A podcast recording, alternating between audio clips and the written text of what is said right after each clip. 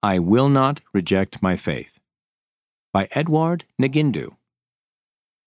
I became the object of mocking and contempt at work. Why was I hanging on to a job that had become a danger to my spiritual well being? Shortly after I was hired as the assistant director of a large library, my team and I began an ambitious project to digitize 37,000 books. One day, my supervisor called me into his office. Edward, he said, I've been invited to present our book digitization project in the United States and to solicit some new acquisitions. I've been asked to bring a trusted coworker with me. I have confidence in you, but not in your church. If you renounce your faith, you can come with me. Before I could say anything, he told me to think about it and then dismissed me. That evening, I shared with my wife what had happened. She encouraged me to have faith. The next day, I told my supervisor that I would keep my faith.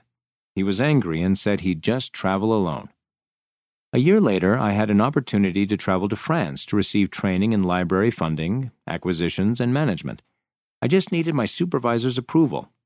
He said he would approve only if I denounced my faith. I again declined. He then tore up the document and threw it in my face. Sometime later, my supervisor approached me again. I am about to leave on another trip, he said.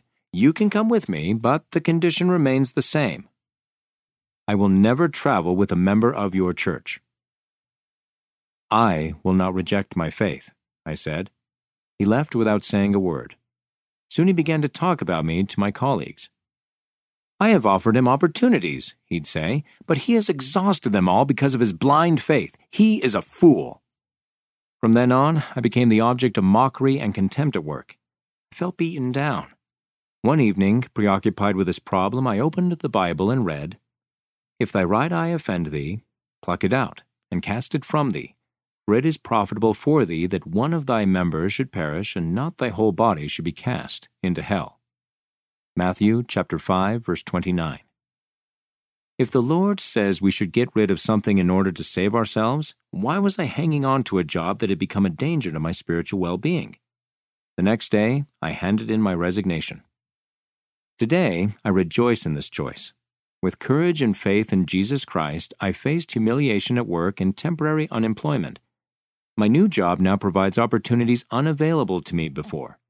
The Lord has blessed me, and I thank Him for His kindness and His love toward me. Edward Ngindu lives in Katoka, Democratic Republic of the Congo. End of the article I Will Not Reject My Faith by Edward Ngindu. Read by Casey Wayman.